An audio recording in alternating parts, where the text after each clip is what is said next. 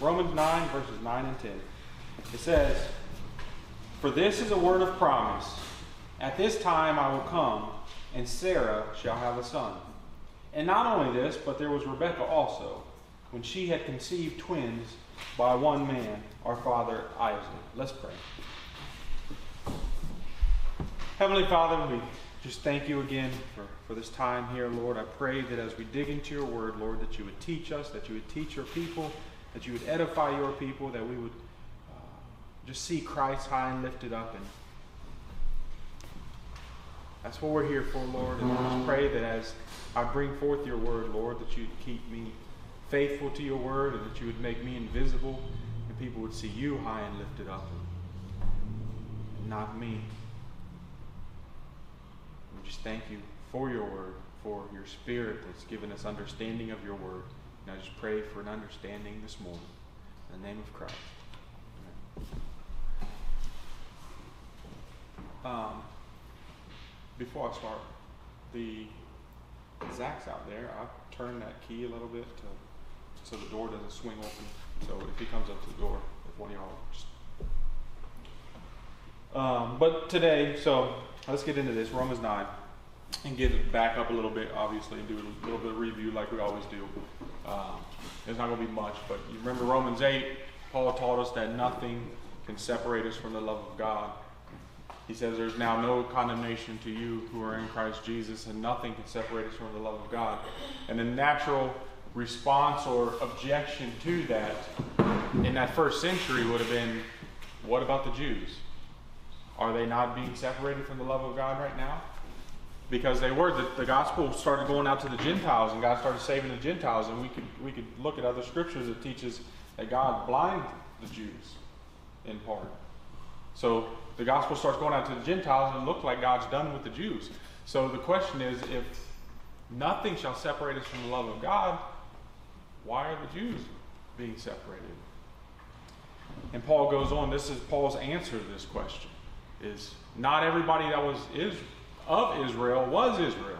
Just because they were part of the nation of Israel did not mean that they were actually a true Jew, if you will. Romans chapter 2, we saw that, that the circumcision which is inward, they had to be circumcised of their heart in order to be a true Jew. Just being circumcised physically did not make you a Jew any more than baptism makes you a Christian.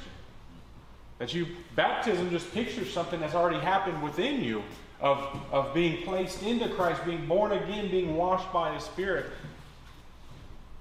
And it's just a picture, it doesn't make you a Christian. There's many baptized people out there that are not Christians. They just got wet. So this is Paul answering that question. He actually answers it for the next three chapters, 19 and 11. What about the Jews? And he deals with it for three chapters. Um, but you could see that he says it in uh,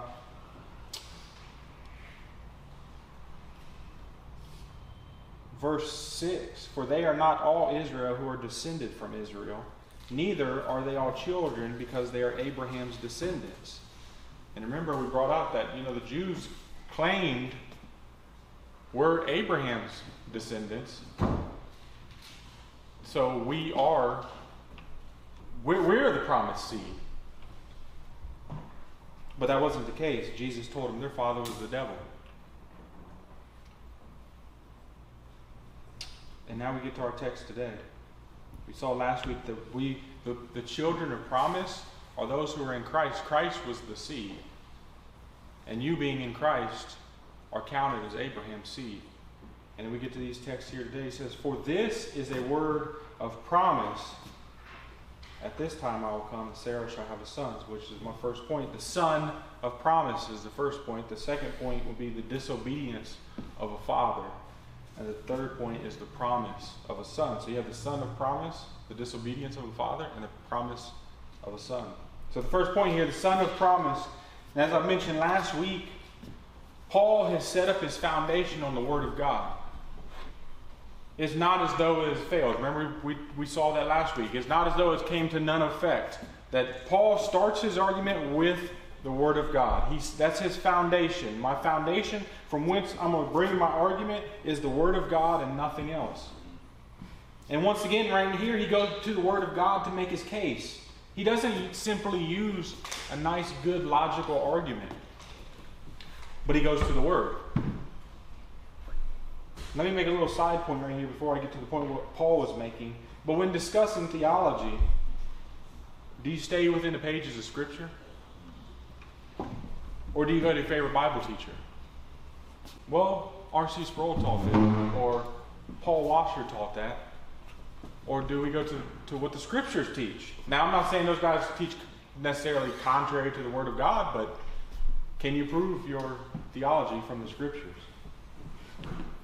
Or do we say, well, my pastor says this?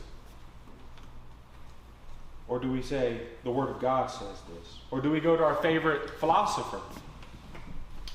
Or do we stick within the pages of Scripture? See, this, is, this should be our practice, is to go to the Word of God to prove our point. Can men outside of the Word of God help us? Of course. But our standard is the Scriptures, not what Charles Spurgeon taught or Jonathan Edwards, or John Calvin, or Martin Luther, or John Gill. I love all those men's teachings. But they're, they're, not, they're not my foundation. I don't go to the Institutes of Christian Religion by John Calvin to, to get all my doctrine. My doctrine should come from the Word of God. And the Institutes is only as good as it is that it expounds on the Word of God. So those good teachers only as good as they rightly divide the Word. But the Word of God is our standard and is where we should go in all matters of faith and practice. And that's what Paul is doing here. That's why I bring up that little side point, because that's what Paul is doing here. He's not arguing that Gamaliel or Plato or Aristotle or anybody else is making this argument. He's arguing that this is straight from the Word of God. And I think that's important in our day because too many arguments within theology are more philosophical in nature than theological. I won't get into those doctrines, but I know some of y'all know what I mean by that. However, as we've seen, sorry, Ben, over and over in Romans, Paul clearly points back to his doctrine being in the Word of God. We've seen this throughout Romans. It's over and over, just quoting the Old Testament to prove New Testament truth.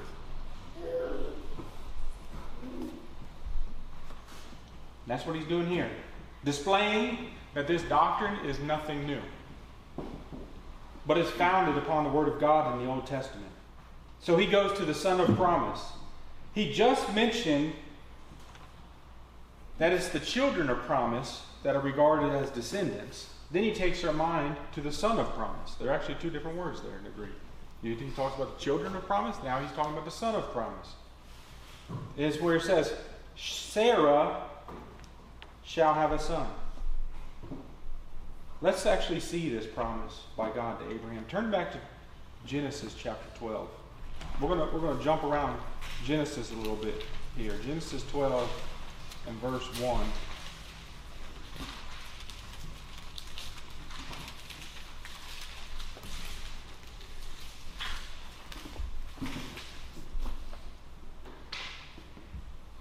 It says, now the Lord said to Abram, Go forth from your country, and from your relatives, and from your father's house, to the land which I will show you, and I will make you a great nation, and I will bless you, and make your name great, and so shall you shall be a blessing. And I will bless those that bless you, and curse, and the one who curses you I will curse. And in you all the families of the earth shall be blessed. That's the promise to Abraham. All families of the earth shall be blessed in Abraham. That's what it says. And if you connect this to what we learned last week, that who are those in Abraham? All those in Christ. Christ is Abraham's seed. Everybody that's in Christ is Abraham's seed, therefore descendants of Abraham. That's how all the families of the earth get blessed. It wasn't necessarily about Abraham, but it was about Christ. Turn up to chapter 13 here. In verse 14.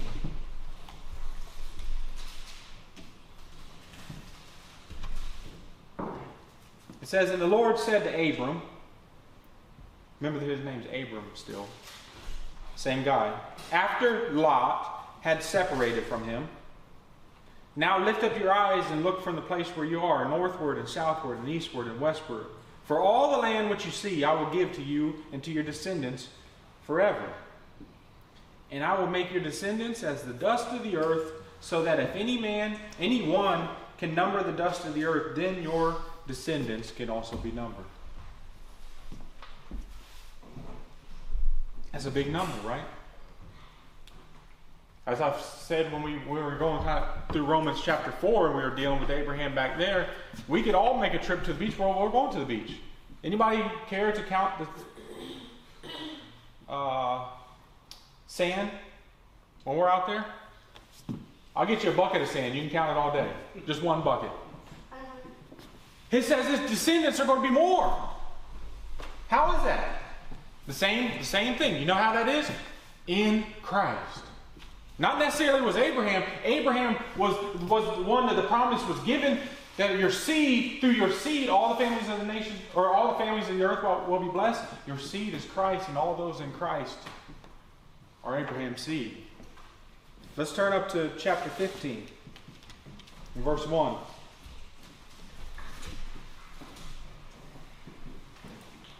After these things, the word of the Lord came to Abram in a vision, saying, Do not fear, Abram. I am a shield to you. Your reward shall be very great. And Abram said, O Lord God, what wilt thou give me, since I am childless, and the heir of my house is Eliezer of Damascus? And Abram said, Since thou hast given me no given no offspring to me, one born in my house is my heir. Then behold, the word of the Lord came to him, saying, This man will not be your heir, but one who shall come forth from your own body, he shall be your heir. And he took him outside and said, Now look toward the heavens and count the stars, if you are able to count them. And he said to him, So shall your descendants be. What a promise. Let us remember Abram was a moon worshiping pagan when God. Abram didn't have this nice life that he was he was living and doing all these Christian things, you know, going to church and doing all this. He was a moon worshiping pagan. And God comes and takes him out of his land and says, Look up at the sky. You see the stars? And just remember, they didn't have all the lights that we have now. Go out way out to the country and look up at the stars. You'll see way more stars than what you see here. But that's, that's how it was. They didn't have all the lights. So when you look up at the stars, that's all you see everywhere. You can't count them. The same with the sand. That's how many descendants you'll have, Abram. He's like, man, I'm old. How's this? How am I going to have that many kids? I'm 75 years old. We're going to skip over it, but in Genesis 16, which is important, is where Abraham went to Hagar, his wife's handmaid, and had Ishmael. And then Genesis 17, he establishes the covenant of circumcision, then promises Isaac. Look at verse 21 of, of chapter 17.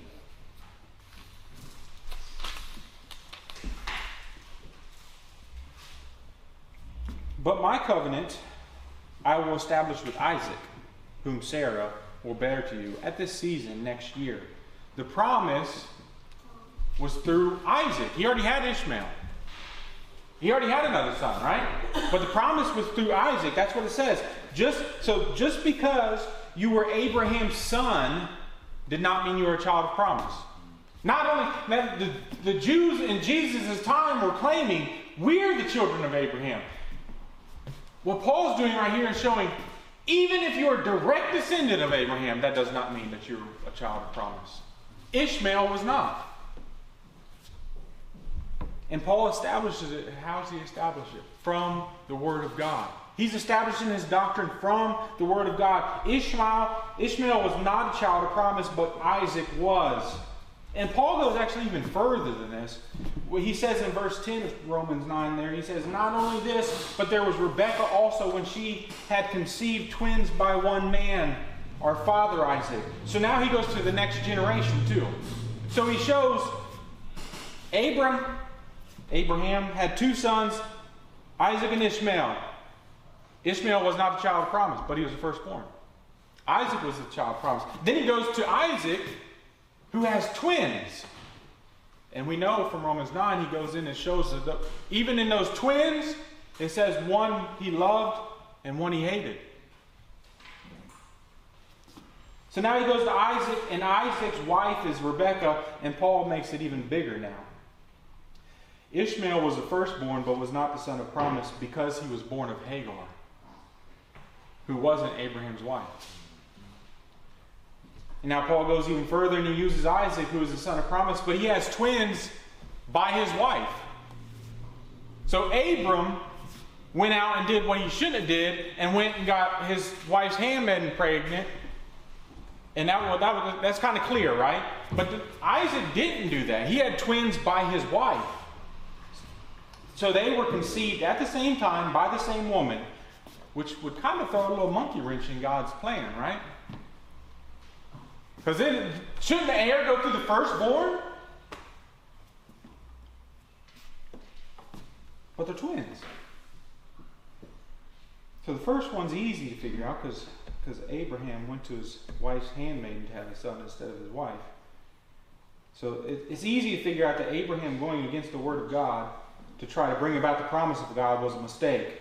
We can easily see why Ishmael was not the son of promise, but now it gets harder. Isaac didn't disobey, but he actually prayed that his wife would conceive because she was barren too. He prayed that she could conceive, and she did. And he brought forth twins by her. Now there's two lines. so you go Abraham to, to Isaac because Ishmael was if you will, illegitimate. And now Isaac has twins. So now all of a sudden there's two lines. So it must go through both sons, right? Well, turn up to chapter 25 of Genesis.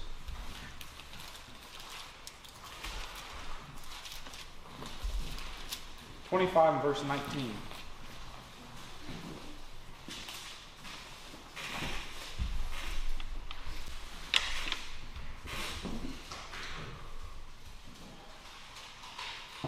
It says, Now these are the records of the generations of Isaac, Abraham's son. Abraham became the father of Isaac, and Isaac was 40 years old when he took Rebekah, the daughter of Beth- Bethuel, the Aramean of Paddan-aram, the sister of Laban, the Aramean, to be his wife. Those are some hard words. And Isaac prayed to the Lord on behalf of his wife because she was barren, and the Lord answered him, and Rebekah, his wife, conceived. You see that? He just prayed. And the Lord answered him, and Rebekah, his wife, conceived. But the children struggled together within her, and she said, If it is so, why then, then am I this way? So she went to inquire of the Lord. And the Lord said to her, Two nations are in your womb, and two people shall be separated from your body. And one people shall be stronger than the other, and the older shall serve the younger. When her days to be delivered were fulfilled, behold, there were twins in her womb. Now the first came forth red all over like a hairy garment, and they named him Esau. And afterward his brother came forth with his, with his hand holding on to Esau's heel, so his name was called Jacob. And Isaac was sixty years old when she gave birth to them. When the boys grew up, Esau became a skillful hunter, a man of the field, but Jacob was a peaceful man living in tents. Now Isaac loved Esau because he had a taste for game, but Rebekah loved Jacob. And when Jacob had cooked stew, Esau came in from the field and he was famished. And Esau said to Jacob, Please let me have a swallow of that red stuff, therefore I am fam- famished. Therefore he, his name was called Edom. But Jacob said, First sell me your birthright. And Esau said, Behold, I am about to die, so of what use then is the birthright to me? And Jacob said, First swear to me. So he swore him and sold his birthright to Jacob. Then Jacob gave Esau bread and lentil stew, and he ate and drank and rose and went on his way. Thus Esau despised his birthright. So Esau was the firstborn. Just like Ishmael was the firstborn, right? Ishmael was the firstborn, Isaac was the secondborn, but Isaac was the son of promise. Ishmael was the firstborn. Even though they were twins, Ishmael came out first.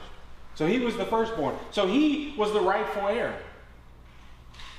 But then he sells his birthright to Jacob.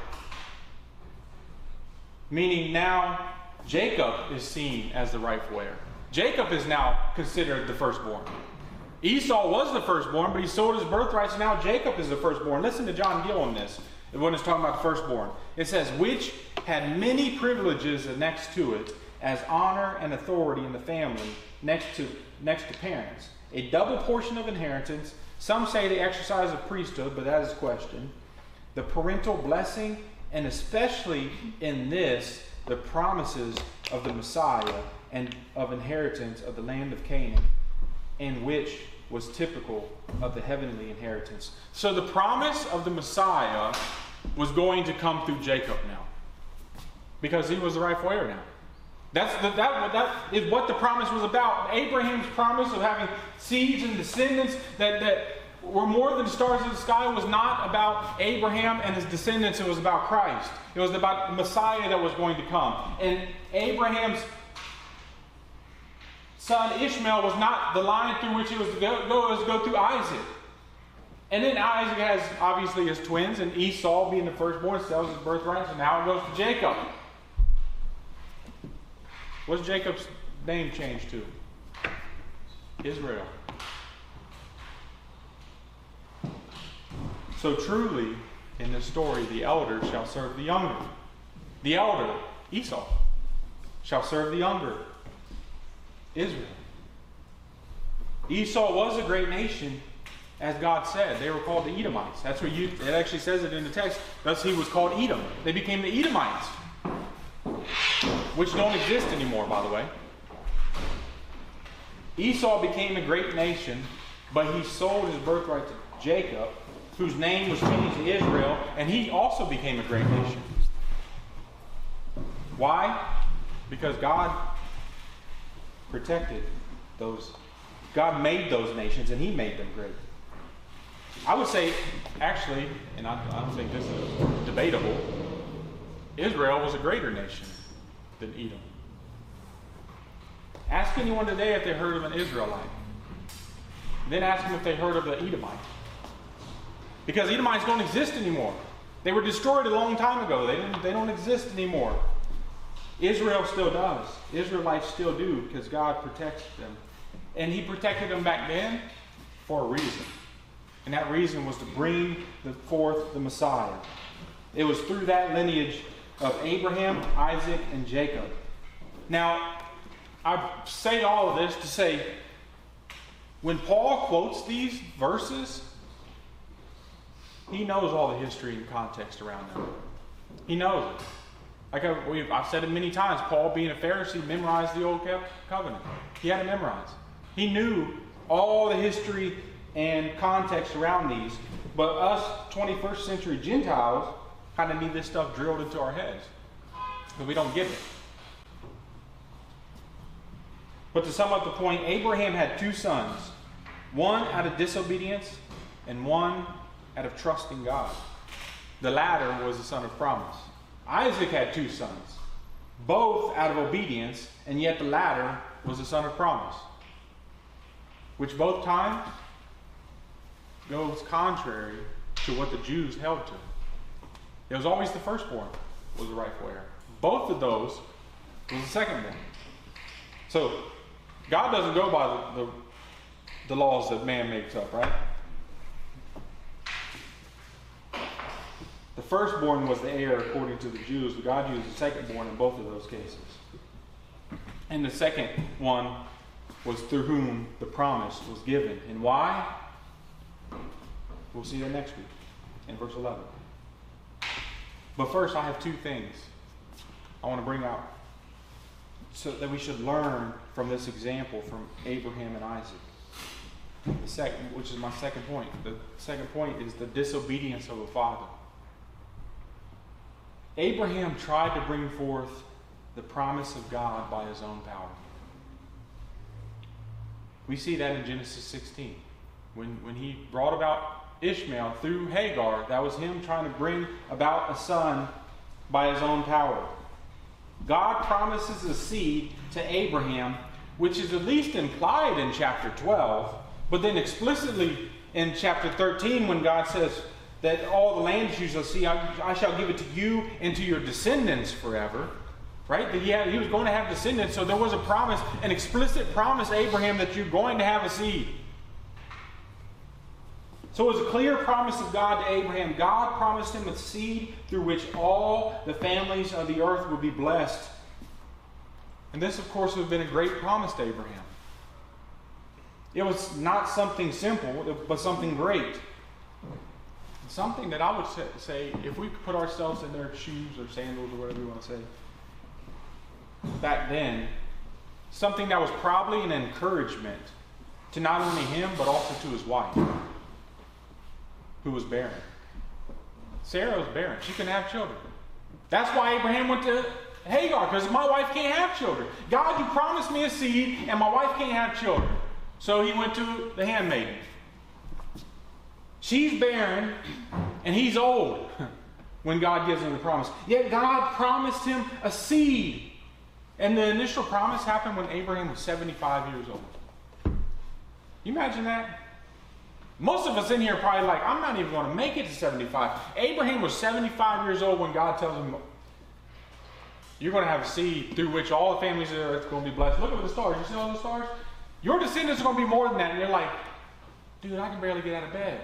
I'm 75 years old. It was actually 10 years later in Genesis 16 when he had Ishmael. So he's 85 when he had Ishmael. So he waited 10 years for the promise of God. That ought to hit home with every single one of us. Us impatient, microwave, we need microwave ovens and fast food, or like we can't eat, right? But Abraham, 10 years later, God promised me something. I waited 10 years. He didn't provide it, so I'm going to go ahead and provide it by myself. When instead, he should have been waiting on the Lord, but he acted by his own power. And he not only acted by his own power, he did so with a woman that was not his wife. So he acted in disobedience. It wasn't just his own power, but he acted in disobedience. God promised a son, and he was too impatient to wait, so he sinned in not trusting in the Lord. Let me bring this out of this too. The promise was of a son. Abraham, you will have a son. Ishmael was a son. So Abraham could have easily saw Ishmael as a son of promise. God promised me a son. There's my son. Abraham's thinking could have been, you know, he promised me a son and now he's delivered. It just wasn't in the way that I was thinking that he was going to. Right? I didn't know that I was going to have to go to my hand, my wife's handmaiden to have the son. That's wrong thinking by Abraham if he did think that. And the reason that he should have known if he didn't is that he sinned in order to have him. He trusted in himself instead of God. So he should be able to, do, to deduce from that that this wasn't the son of promise. And maybe he did. Let me point this out as well. Though God promised a son, and Abraham was given a son by Hagar, he wasn't the son of promise, though he looked like it. Now, I'm not one to do this often, but sometimes I'm trying to sound like one of these prosperity preachers or anything, but when you get something you think is a blessing, because it looks like a blessing, but then you find out later that it's not. That's what happened there. He was given a son. It looked like God promised me a son. There he is. It looks like the son of promise, but it wasn't.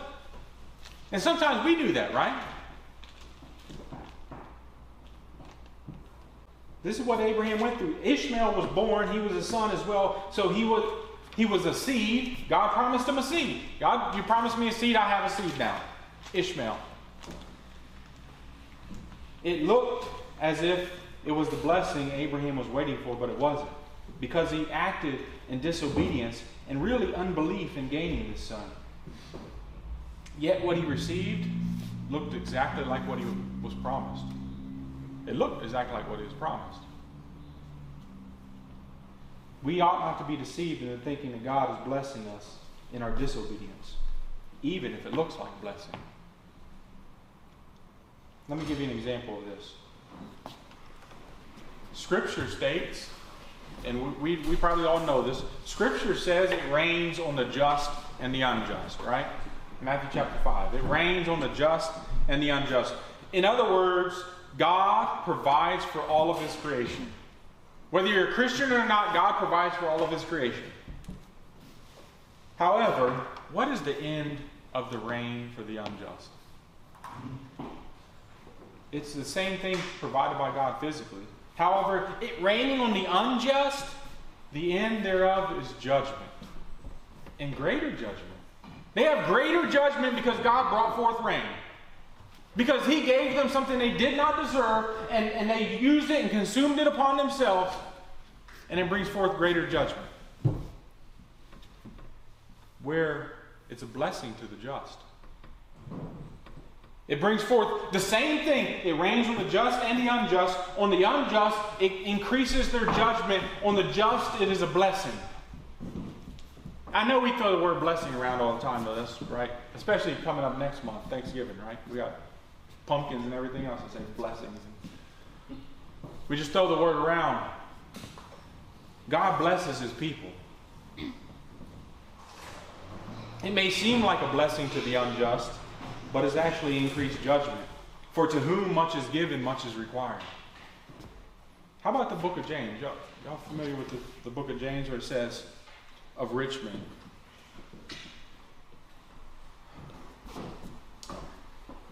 Let me let me preface this. I looked it up because I, have kind of known a little bit about it, but I looked up. If you're a single person right now making twenty thousand dollars a year, you're richer than ninety percent of the world. Twenty thousand dollars a year.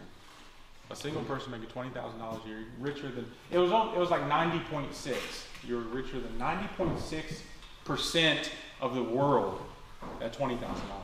I put in forty thousand dollars, and then just two parents and two kids, and you're still richer than like eighty-eight percent of the world at forty thousand dollars. Yeah.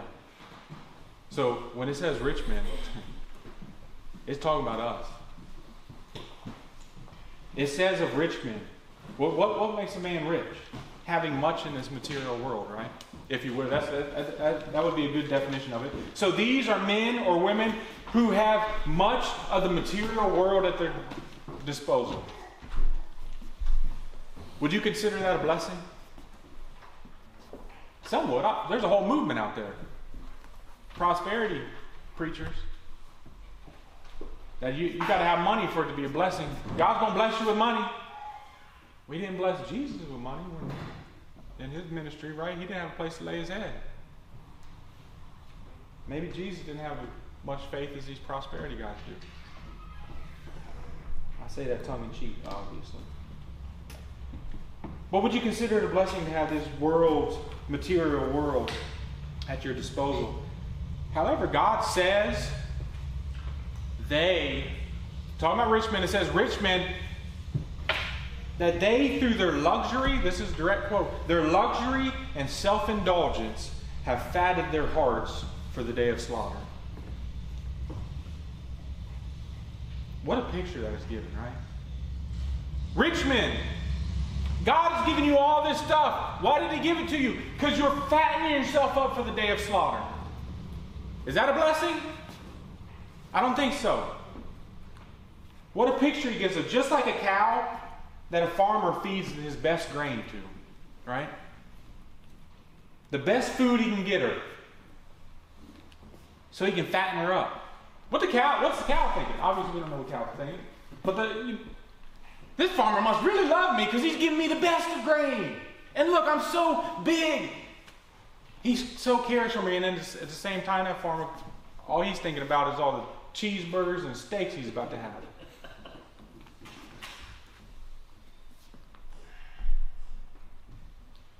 Because he's going to slaughter. That's the picture of the rich man. The riches are fattening them up for when God slaughters them. That's a scary picture. And it's a really scary picture when you realize that every single one of us in here would have been considered rich. We live like kings compared to the, the men that wrote this.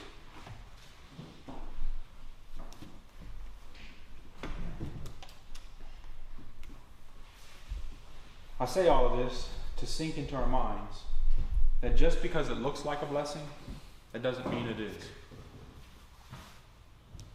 Abraham could have quite easily saw Ishmael, and he was his seed and a son, and, and said Ishmael was the son of promise. He could have, right? It looked like it. He was a seed, he was a son, and God promised me a seed and a son, and there he is. But he wasn't the son of promise. We, we should also learn from this that we shouldn't expect God's blessings in our disobedience. If we're disobedient to the Word of God, we should not expect God to bless us.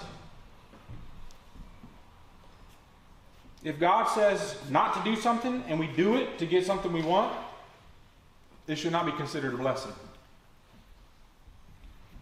Let me put it like this as one that was in sales for many years,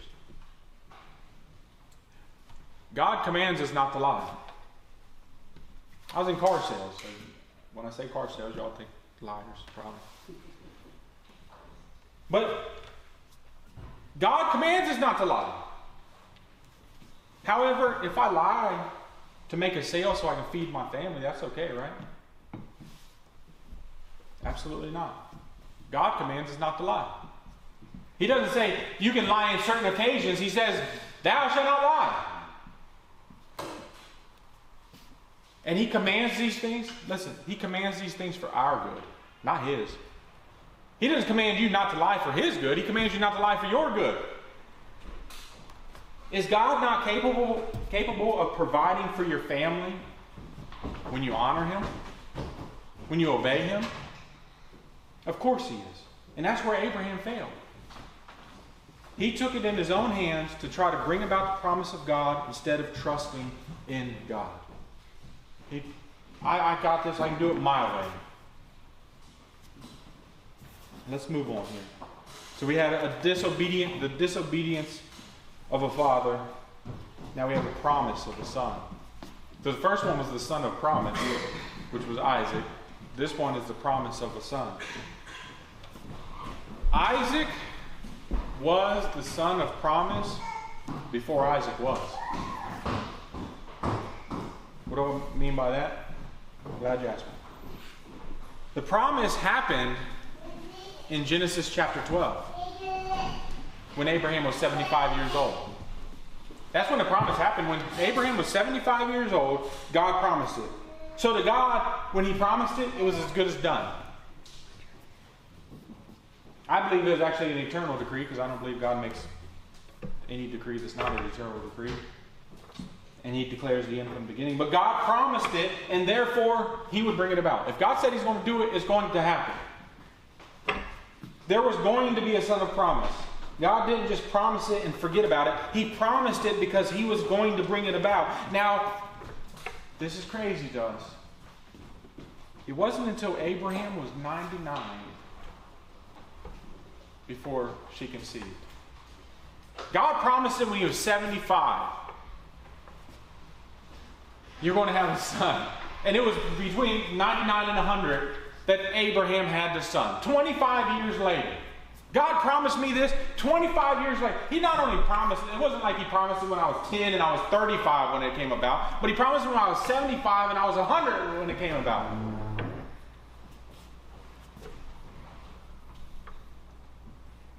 It was around 25 years after God promised the seed that he delivered it. How, how many of us in here wait 25 years? You know, we pray about this stuff. We all we always go and taking prayers to the Lord. Maybe it's going to be 25 years before He answers that prayer. But guess what? If God promised it, He'll deliver it. It was never a question to God. He's not only the one that makes these promises, He's the one that makes alive, makes men and women alive. He's the one, if, if, if you were to ever conceive, it's because God brought that soul into existence. If God, it's God that gives life. And in the case of Abraham and Sarah, he was old and she was barren. So God gave life to a man, as the writer of Hebrews says, he was as good as dead when the promise happened. He was as good as dead when God told me to give him a son. And Sarah's womb was dead. And God brought life out. God brought life to that family when there was none. Why? Because He promised He would. And it was through the one He was bringing forth, Isaac, that He would send His son. He promised Abraham a son, who therefore would have a son, and sons and sons and sons and sons and sons, until God sent forth his son. That's what the promise was actually for. This is what I've said over and over. now you're going to have me subconsciously think that every time I say it. That Abraham's seed was Christ. That's what Galatians chapter 3 tells us. That's the key to all of this. That's the key to all of it. It wasn't about Abraham. It wasn't about Isaac. It wasn't about Jacob. It wasn't about Esau or Ishmael either. It wasn't about Sarah or Rebecca either. It was about Christ. All of it was pointing to Christ. When he said, Look at the, at the stars and count the stars, all those descendants were all those that were going to be in Christ one day. Isaac was promised not simply to give this old couple a child. It wasn't like, I know you've waited this long, you guys are old, I know you wanted a child, and here's your child. That's not why the promise was given. The promise was given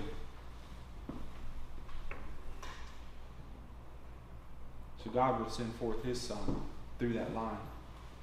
The sovereign God didn't need to bite his fingernails and hope that they'd be able to conceive.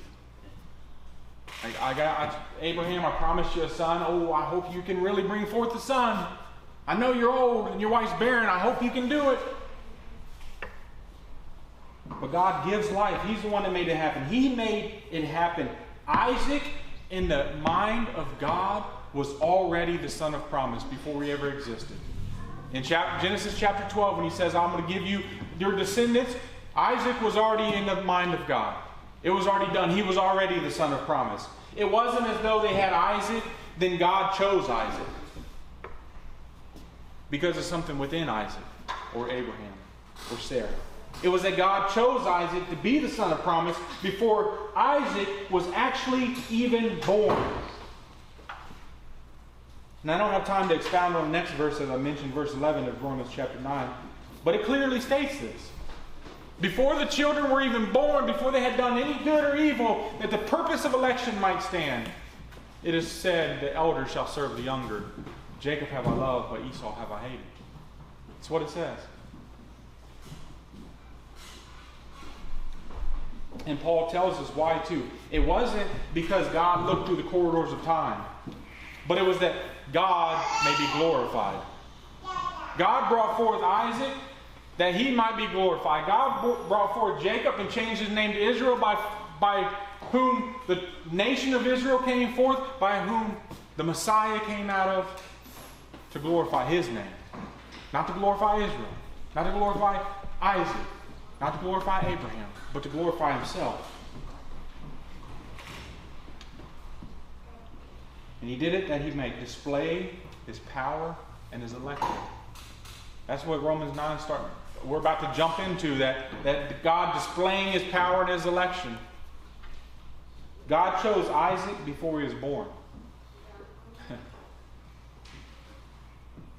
Could God not have just used Ishmael?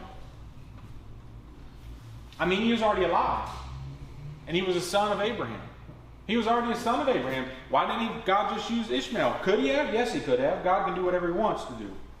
However, that was not the plan of God. His plan was Isaac, who didn't even exist yet, apart from in the mind of God. Wouldn't it have been easier just to use Ishmael? I mean, Abraham was 99 and Sarah was 90 with a barren womb. You imagine ladies being 90 and having a baby? I mean, we, we may think as humans, this, this, this has been much easier just use Ishmael, but nothing is too hard for God. God, he, he creates the worlds out of nothing, or creating a baby and old and almost dead people are one and the same.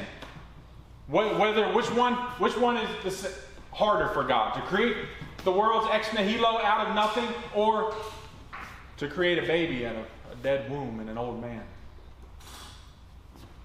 God spoke, and it happened. And I know in our world we would say, well, Abraham, you already have a son. And Ishmael was 13 years old. So why do you need another one? Why, would, what, why do you need another one? You already have a son, you already have a seed. But God declared Isaac to be the son of promise before Isaac ex- existed. And when God declares it, it will come to pass. The declaration wasn't about Ishmael, but about Isaac.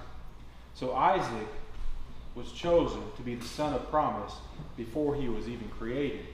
And what Paul is going to be teaching us is so are you. You as a Christian, we were chosen to be a child of promise, as we saw the week before. The children of promise are those who were found in Christ, who are those who are of the seed of Abraham, because Christ is the seed of Abraham. If you're in Christ, you are the seed of Abraham. You are a child of promise, and God chose you before you were even born, before you ever existed. God didn't wait for you to be born and then make certain life decisions and then choose you. Because if that was the case, He would have never chosen me. I don't know about y'all's life, but he chose me. He would have to choose me in the jail cell. Because that's when he regenerated me, was in the jail cell. And I surely didn't make the right life decisions. I made all the wrong ones.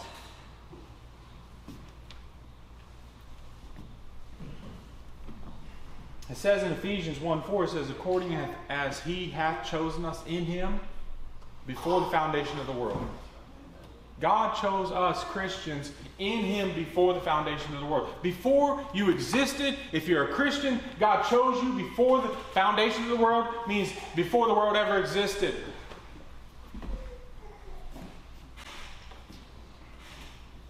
Now, before I close, I want to bring this out. He didn't just choose and save. There is a false religion out there that teaches that. Islam teaches that that God chooses. He, they, they'll quote the same thing in Romans 9 where it says, He hardens whom He hardens, and He, he uh, has mercy on whom He'll have mercy. Which is true. Apart from, God doesn't just do it whimsically. He doesn't just choose you and then save you. He actually had to do something. It would be unjust just to say, Jason, you're saved. That's it. He doesn't set aside his justice in saving his people. We have to realize that God is just. That's what Romans what Romans 3 tells us. God is just. He cannot set aside his justice to save you. Justice must be paid. That's what justice justice is something that it's when you earn a punishment. And that's what sin does. Sin is a breaking of a law that earns a punishment, and justice demands payment. There's no way around justice. That's what it is. And God is just. So he doesn't set aside his justice in saving his people. But because he keeps his promise with the patriarchs, he did so to send forth his son. God not only promised Abraham a son, but he promised the world a son. Right? And that promise came right after the fall. In Genesis chapter 3, it says, I will put enmity between you and the woman, and between your seed and her seed. He shall bruise you on the head, and you shall bruise him on the heel. That enmity was Christ. He was going to crush the head of the, the serpent, of Satan. The seed is actually said in Matthew 121. He says, His name shall be called Jesus, for he shall save his people from their sins. There's no, it's salvation from sin. It's not just God saves, right? Oh, you know, when you're out there preaching, we're going to be out there preaching on Saturday. You can almost guarantee somebody goes, Yeah, but God's forgiving. That's not how it works. God doesn't just forgive, payment must be made. Sins had to be paid for. It would be unjust for God to look over sin. To simply forgive sin without justice being meted out is unjust, and God is just. And this is the reason for Jesus coming. He came and fulfilled the law. That law that we break, that law that earned us justice. He came and fulfilled that law. He kept it. It says He earned righteousness for us. And He died under the full weight of the wrath of the Father. It says in Isaiah 53 it pleased the Lord to crush Him. He crushed Him. Why? Because of our sins. He paid for sins in doing this. And He paid, listen to this, this is the most comforting thing that should ever come across the ears of a saint. He paid for all of our sins. Not 99% of them. Not 99.9999% of them. 100% of them. But what about unbelief? Is that a sin? It surely is. He paid for unbelief too. He paid for all of it. What about the sins I'm going to do in 20 years? Paid for. Gone.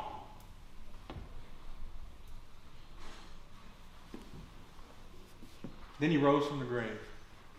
It says in Romans 4, for our justification. He rose from the grave. He was, he was crushed for our sins, buried, and three days later rose from the grave. This is why we celebrate Resurrection Day every Sunday. Right? I know we, we, like, we like to celebrate it once a year. We, we got to celebrate it every Sunday. He rose from the grave, defeating death and hell. And he ascended up to the right hand where he intercedes for the very ones he died for. As the high priest, Jesus is spoken of as the high priest in John 17. He makes his high priestly prayer. He says, I pray not for the world, but for those that you gave me.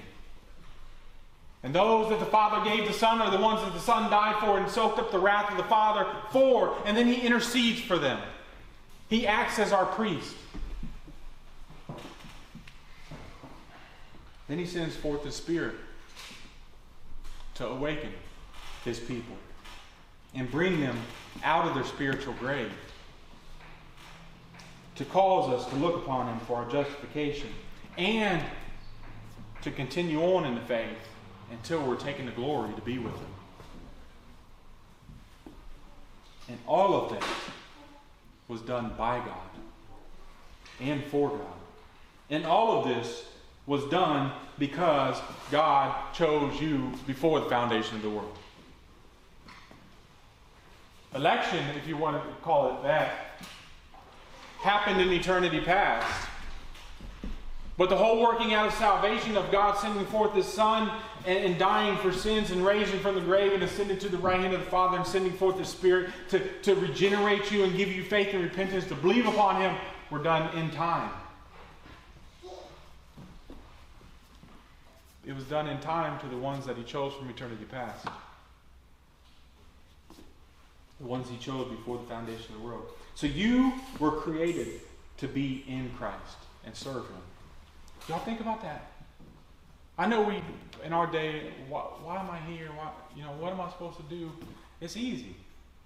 Serve Christ. You were created for that. That's the purpose for which you were created is to serve Christ. Just as Isaac was created to be the son of promise. He had purpose and he served it, but God brought it about. Isaac didn't decide to be born and to be the son of promise, did he? Like, in, in, in I don't know what you want to, in eternity past, Isaac wasn't like, I'll be the son of promise. Isaac didn't exist. He didn't choose that. Choose to be born or choose to be a child of promise. And neither did you just wake up one day and say, I'm going to decide to be born again today and become a child of promise. God does that to us. God causes all of it, and the glory goes to Him. That's where Romans 9 is going to be taking us. We'll see it in the coming verses. I'm actually going to quote these coming verses and I'm going to close. In verses 15 and 16 of Romans 9, it says, He says to Moses, I will have mercy on whom I'll have mercy, and I will have compassion on whom I'll have compassion. So then, it does not depend on the man who wills or the man who runs, but on God who has mercy. This is where Paul is taking us. But like I said last week as well, Paul's foundation is the Word of God. And he establishes this argument from that foundation. He goes to the Word of God to establish this argument, this, this, this proof that God keeps his covenant. That's what the whole that's what the whole picture is, right? That's what if nothing shall separate us from the love of God, the love of God is talking about being in covenant with God. If we're in covenant with God and nothing can separate us from the covenant of God, what about the Jews? That's that's what the question he's answering. And he's he's establishing his argument against that from the Word of God. From going to Abraham, whom the Jews would have claimed to be the first Jew, right? their father.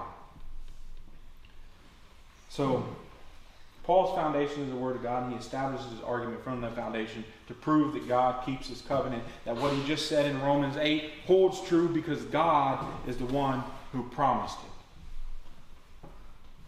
Let's go into our application here, our call to faith and repentance to as I always do, go to the unbelievers first, though those people in here that don't know Christ or don't know if they know Christ.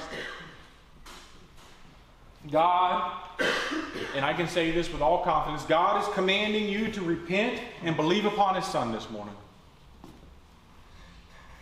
That true Son of promise. He is the true Son of promise. God is commanding you to repent and believe upon Him this morning. God promised He'd send forth His Son who would take away the sins of the world. The, Behold, the Lamb of God which takes away the sins of the world. That was Jesus Christ, and He promised it, and He sent Him, and He came, and He died for sins. And he commands all men everywhere to repent. And now he's commanding you not to sit in here and daydream about what's for lunch or what I did last night, what I'm going to do after service, this boring service today. But to hear the Word of God preached and believe it. That's why we're all here. Every single one of us. There's no other reason this morning for any of us to be here but to hear the Word of God preached, to sing songs to Him, and to give Him glory. Even as an unbeliever. This is a divine appointment. You're not here by accident. Even if you don't want to be here. Even if somebody had to drag you in here today. It's not an accident.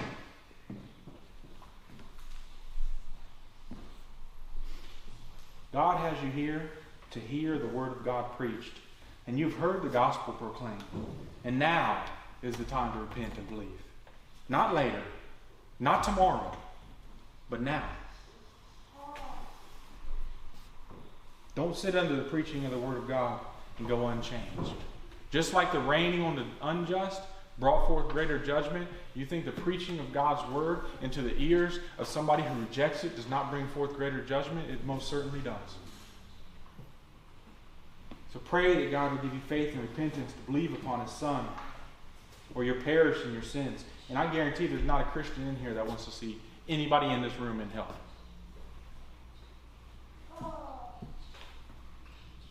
So I pray that you repent and believe upon Him today. He will save his people from their sins. And if you're his sheep, you will hear his voice and follow him. Now, to the believers here, our call to faith and repentance as believers, because we're all called, always called to faith and repentance as believers, right? Like when you wake up tomorrow morning, you're called to faith and repentance. You're called to believe upon Christ and repent of your sins. Our call to faith and repentance this morning is to listen to the promises of God and believe them. Read God's word, soak in his promises, and believe them.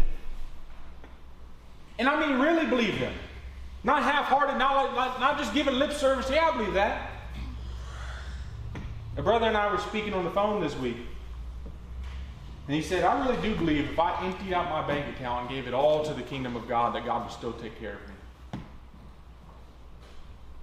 That's, I'm not saying that's what we ought to do, but I'm saying that is showing belief. I actually do believe that. And I can demonstrate it. How can I demonstrate it? Because you can do something to demonstrate it. We should all believe this. I know we all say we do. We all would say, yes, I believe that. Go empty out your bank account. pour it into the kingdom. I'm not saying that because I want money.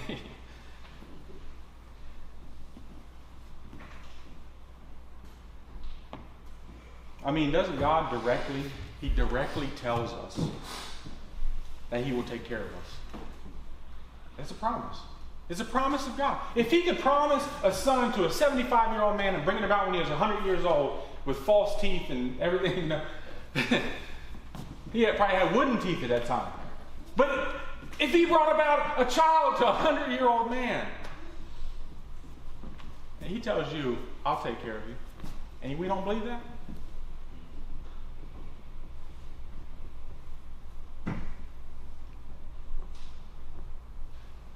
God tells us we don't even need to think about what we should eat or drink, or even your clothes.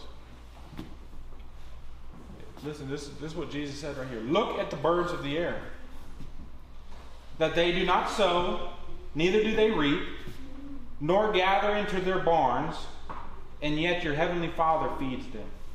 Are you not worth much more than they? That's one simple promise. That's just one simple promise from God. Do we believe this? As I say often, the Word of God is full of promises for the ones in Christ. I often say that to also say that we're not promised a tomorrow. But the Word of God is full of promises to ones who are in Christ. And we ought to be digging into them by reading His Word and then believing them. And I don't mean saying we believe them, but actively living in obedience to them and watching God work. Have y'all done that before? You see a promise of God in the Word of God, and you're like, I'm going to prove that verse is true. And I'm going to do what it says and see what happens. And then you can look back and say, God is faithful. All glory goes to God. When you look back, I can look back a decade and see over and over God has practically kept his word in my life. I look back 10 years, I see it year after year after year. He's kept his promises. You know what that makes you do when you see that? It makes you want to give him more. Give more to him. To lay down more for him. Because the blessing you receive is better than what you gave away. A quote just popped in my head. Was, it Jim Elliot? A man is no fool who gives away what he can't keep to gain what he cannot lose. That's what this world is. We can give away what we can't keep to gain what we cannot lose. We want to lay down more for him.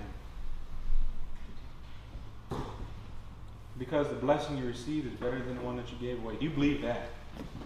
I mean, Jesus said it's better to give than to receive. We all know that verse, right? We love that verse. We use it at Christmas time. But we use it on our weekly basis. When we see somebody in need, give to them. However, it's also promised that when you give, much more is given back.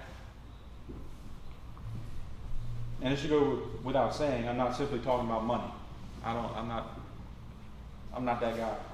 I know a lot of churches and ministries focus on money, but that's not our focus. I'm talking about your whole life, all of it. Not just money, every single area of your life. Are you, are you willing to, you, do you want to give more? And when you do, and you look back and you see God is faithful, He's blessed me so much. The more that I gave, the more that He is faithful to, to pour riches on top of riches on me. Well, I mean, by every area, I mean maybe giving up that nice, relaxing evening you had planned to give more to the kingdom. I mean, giving up that time that you're thinking about watching a certain TV series to instead read through God's Word. Just imagine if we did that. This is why it's great to go back and read like the Puritans and the Reformers and stuff because they didn't have Netflix. They couldn't just sit there and watch and, and binge watch. We, they didn't, if you would have said binge watch in the 1600s, they wouldn't have had a clue what you were talking about because they didn't have TVs. They read the Word of God. I mean, maybe giving up your convenience because maybe your brother or sister is in need. I mean, actually stepping out of your comfort zone and finding out if a brother or sister is in need. It's quite easy to not help brothers and sisters in need. We just don't talk to them, don't know what they need. Right? But that's not the church. Getting engaged in one another's life and giving up time that you'd be doing nothing for the kingdom and working together to grow his kingdom. That's what we ought to be doing. Now, these are some things, I'm sure you can think of others. But let's dig into God's Word to see His promises and live in accordance with that. And the main promise being Him giving His Son. We should be thinking about that every day. My last point here the call to war. I know it's long, I think. It feels like it. Call to war. In this promise to Abraham to have a seed, is included not just a seed, but his descendants to be more than the stars of the sky and sand of the seashore. If you look out at the world right now, do, do you see that? I mean, is there so many Christians on earth right now that we can't count them? That, that they're more than the stars of the sky and more than the sand of the seashore? I, that's not, you don't see that now, right? You know why not? Well, God hasn't decreed for it to happen yet, but Jesus said the fields are white, but the laborers are few. We're all laborers here. We're supposed to be laborers here.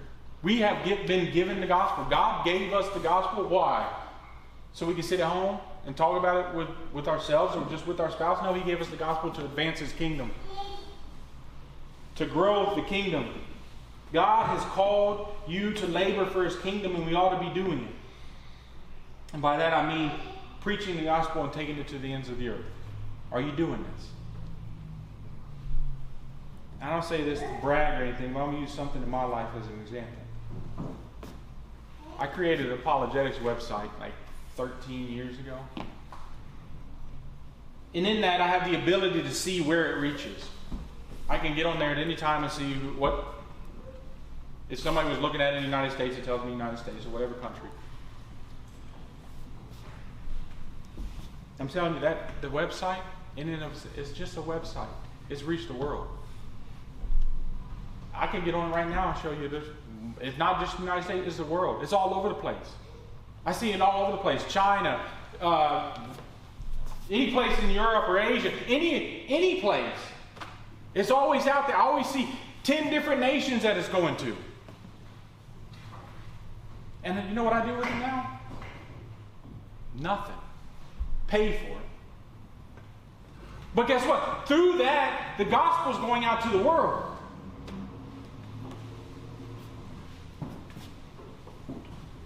And I've had, actually had times, well, we had times where we were broke, broke, beyond broke, and it was time to pay for that website.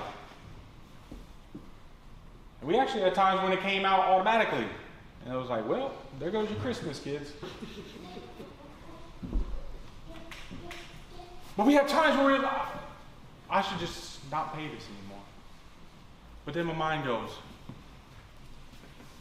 what about that 12 year old kid in China that come across my website and read the gospel? And the Lord used that to save them.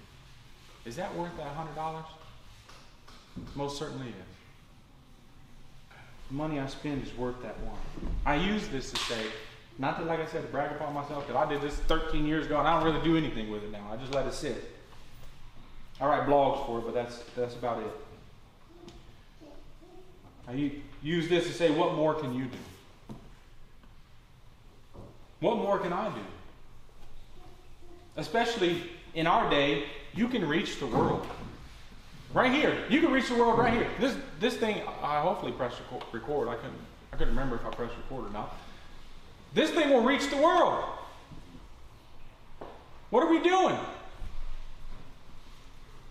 Why not create something that will reach the world with the gospel while also reaching those around you? It means nothing if all the people around you know you as a fraud, but you can talk to people on the internet. First, focus on those people around you, building up Christ in their lives, and then send forth that gospel message to the world. And take them with you.